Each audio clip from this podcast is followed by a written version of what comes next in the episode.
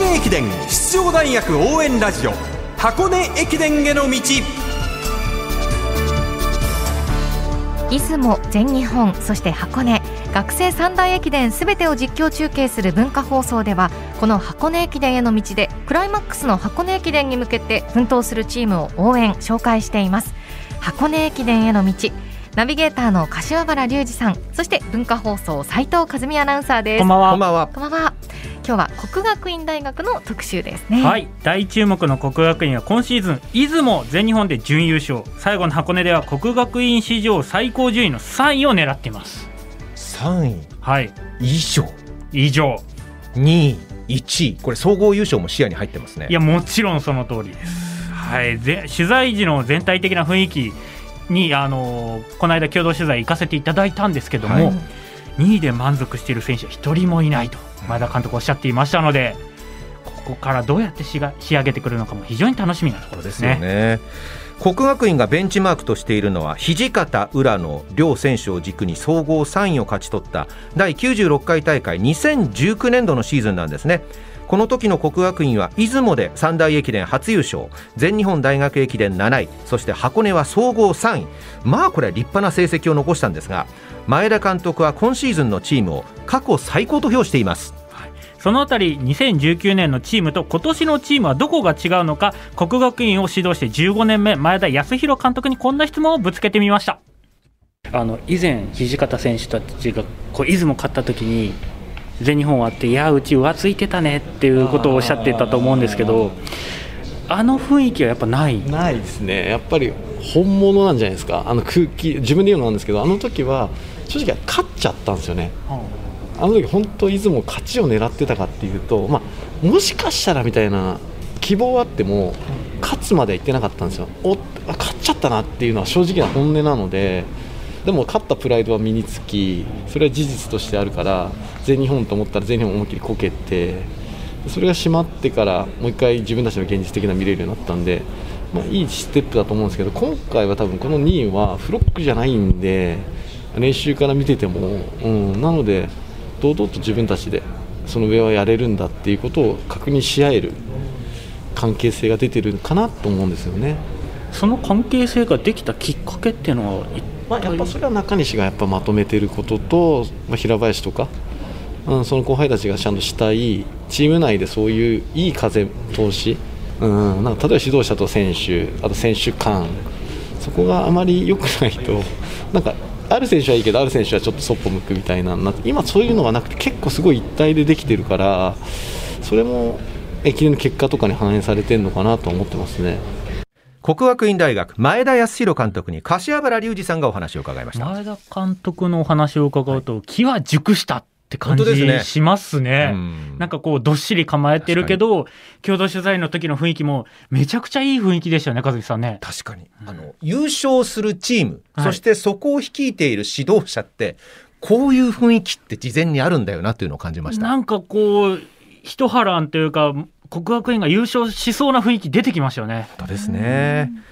続きまして、國學院史上過去最高のチームを背中で引っ張るキャプテン、出雲初優勝の頃はまだいちねんせいだったんですけどもね、はい、今やよねんせい、中西大我選手です。双子のお兄さん中西唯翔選手がメンバーから漏れたことで、兄弟の夢である箱根駅伝でたすきをつなぐことは残念ながら叶いませんでした。國學院大学中西大我選手です。まあ、やっぱりこう最後エントリー入って一緒に走りたかったなっていう思いはあるんですけど、まあふたりでこうまた最後の箱根頑張りたいなという思いがあるんで、はい、給水という形でまた一緒にふたりで走れたら最高の箱根駅伝できるんじゃないかなと思います。そうですか。前回もどんな会話を交わしてたんですか？お互いに顔を見て何か言葉を交わしてたように見えたんですけど、まあ、唯翔が給水してるとき頭が真っ白になっちゃって、特にこう頑張れぐらいしか言え な, なかったっていうのを聞いてて、まあ、自分も、まあ、唯翔の顔を見ただけで元気出たっていうところはあったので、まあ、言葉がなくても給水してるだけですごい思いは伝わってくるんで、まあ、じゅうごキロに置けば今年も頑張れそうだなと思います。中西大我選手にとって箱根駅伝とは今どういうものですか？そうですね、まあ、いちねんめは夢の舞台ではあったんですけど、今年よんかいめということで、まあ、よねんかん支えてくださったすべての方々に感謝を伝える舞台なのかなと今自分自身思ってます。よねんかんで在学中開催された三大駅伝はすべて走れています。國學院のキャプテン中西大翔選手、インタビュアー私斉藤でした。いやー、いちねん生の頃こんなに喋ってくれなかったんですよ。本当に、はい、初めてマイク向けさせていただいて、まあ、僕も緊張してたんですけどもういちねん生大翔選手、唯翔選手もすごいこうあのどうやって喋ったらいいんだろうかってすごい悩んでた中、うん、はい、やっぱよねんかんってすげえ成長するんだな感慨深いですね。本当に喋り手としての自分を重ね合わせてますね。いや本当になんか嬉しいですね、うん、でほん最後の箱根でお互いこう一緒に走れなかったとしてもまだできることたくさんありますから、はい、頑張ってほしいですね。にかい給水があるところのにかしょめ、はい、じゅうごキロ地点を任せたいというふうに言ってたので、はい、そう考えるといっくやろっくとかじゃないなというのは分かりますけれどもね、はい、でも唯翔選手の頑張れが一番効くと思うんですよ、はい、なのでその頑張れに全てを込めてほしいと思いますね。ですね。さて國學院大学前田康弘監督はどのような戦略を立てているんでしょうか。はい、肝心要の区間配置について前田監督に聞いてみました。前田監督の中でだいぶ固まってきました。それともまだまだこれからって感じですか。いや、パターンは何個かあるですね。いい意味での悩ましいパターンが今ふたつからみっつあるんで、どれで勝負するかっていうで本格的に往路を取るっていうのに行くのか、ちょっと取っといてバランスでさんい以上取りに行くのかとか、まあ、あと他の大学どうなのかなとかいろいろあるんですけど、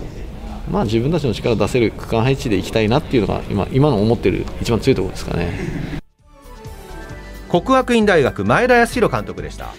ご区かもと噂され、噂されている平林選手について前田監督は駒澤田澤選手、青学近藤選手に思い切ってぶつかって学んでもらいたいとおっしゃっていたことからにくなのではという憶測が流れていますが、はい、さあ先ほど前田監督にパターンからさんパターンあるって言ってました、はいはい、でこれインタビュー、まあ、ないですけどもあのこういうコメントも残してます。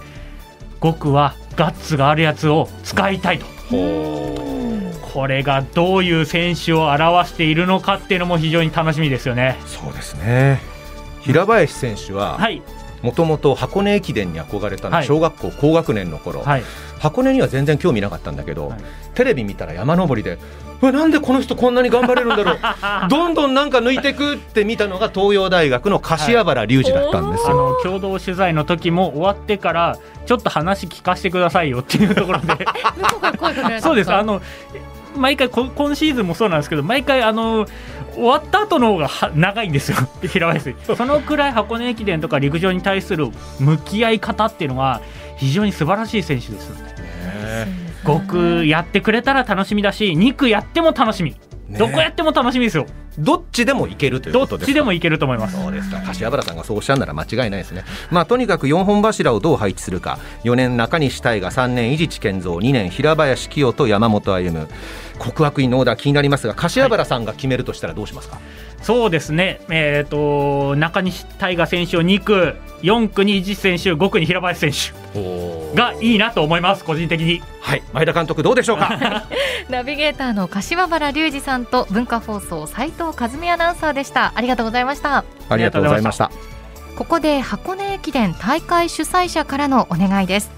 今大会は新型コロナウイルス感染拡大防止の観点から沿道での観戦応援をする際にはマスクを着用し周囲との距離を確保していただくようお願いいたします。また声を出しての応援はお控えくださいますよう合わせてお願いいたします。